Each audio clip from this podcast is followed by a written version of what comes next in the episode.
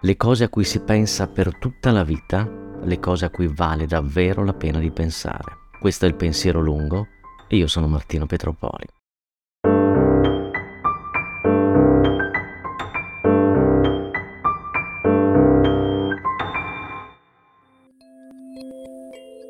Playtime è un film del 1967 di Jacques Tati e racconta la giornata di Monsieur Hulot e gli incontri surreali che fa in un giorno come un altro. È diviso in sei momenti o episodi e quello da cui è tratto il fotogramma è il secondo. Hulot cerca di arrivare a un appuntamento in un edificio ultramoderno, bellissimo e minimalista a dire il vero, ed esteticamente ancora molto attuale, in cui le porte degli ascensori sono uguali a quelle degli uffici e tutto è indistinguibile, impiegati compresi. È una metafora dell'impenetrabilità e dell'incomprensibilità della burocrazia e della modernità che appare splendente e perfetta nella sua organizzazione teoricamente impeccabile. Ed è anche una metafora del mito industriale, che postula che la riduzione del difetto, fino al suo annullamento, coincida con la perfezione, cioè con l'eliminazione dello spreco. L'industria è spietata e disumana, nel senso che sradica l'elemento umano dalla sua equazione. L'economia lo è altrettanto, ma torniamo a Playtime. L'inquadratura è costruita in modo da non enfatizzare l'ordine ossessivo e omogeneo con una composizione centrale, ma rompendo invece la regola militare con un leggero disassamento, come indicare il disorientamento del protagonista che non riesce a trovare il suo posto in quell'ordine meccanico. Al centro c'è lui, che nei pochi secondi di questa sequenza si muove avanti e indietro, cercando di capire dove andare. È ovviamente disorientato, ma la genialità di questa semplice inquadratura è che sottolinea il suo smarrimento con un leggerissimo movimento fuori asse e si tratta di uno spostamento della macchina da presa di qualche decina di centimetri fuori asse. Ecco cos'è un punto di vista. Un punto di vista è individuale, è nella sua stessa definizione. È un punto da cui si osserva e presuppone l'osservazione di un oggetto, una persona o un paesaggio. Qualcosa viene osservata da qualcuno.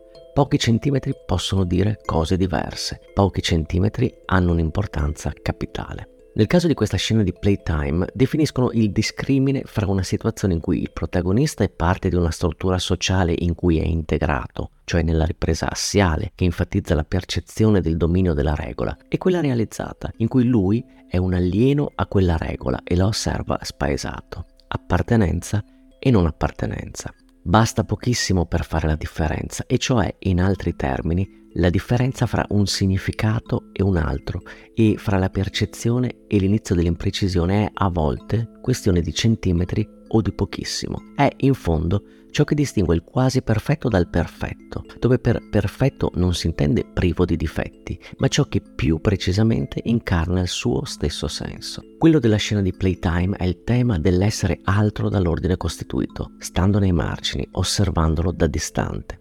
A proposito, mi è tornato in mente ciò che si dice delle 4 di mattina, come di un'ora che sull'orologio è identica alle altre, ma che nella realtà ha una proprietà che la rende unica non è né ancora giorno né tantomeno è più notte.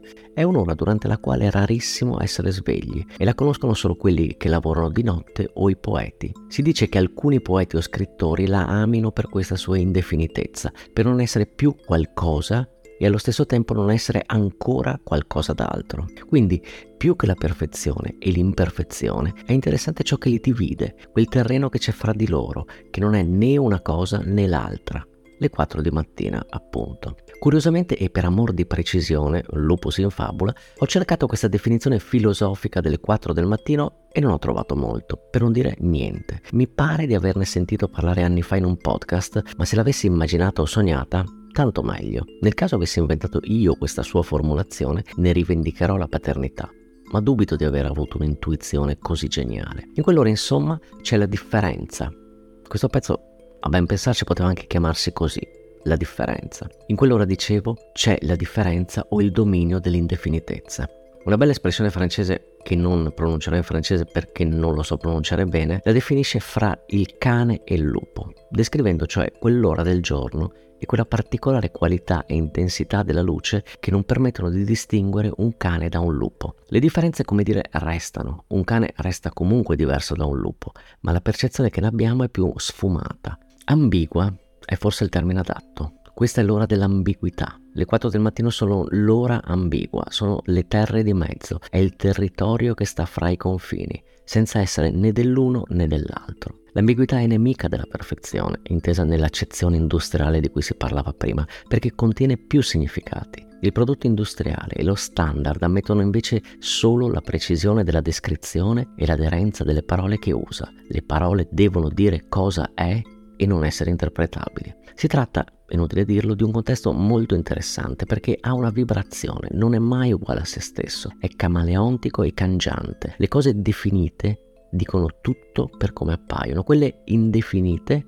lasciano lo spazio alla possibilità di essere diversamente, fanno pensare di poter cambiare sotto gli occhi dell'osservatore. È un po' quello che la critica diceva degli impressionisti, o forse lo diceva di Monet, ora non ricordo, e cioè che le pennellate ripetute ossessive, i margini indefiniti e quella dimensione onirica dei loro quadri descrivevano per la prima volta il tempo più che la realtà. Cercavano insomma di dare una forma comprensibile e visibile a una dimensione che si sente ma non si vede. Forse le 4 del mattino la luce che non distingue un cane da un lupo e lo spostamento lieve ma decisivo dall'asse di un obiettivo servono a spostarsi dalla dimensione della perfezione, dove non c'è errore e non c'è il tempo, a quella dell'instabilità, del ribollire della realtà, delle cose che non sono ma sembrano o sono altro.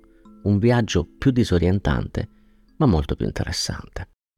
Hai ascoltato Il pensiero lungo, musiche di Jared Balog e di Circus Marcus.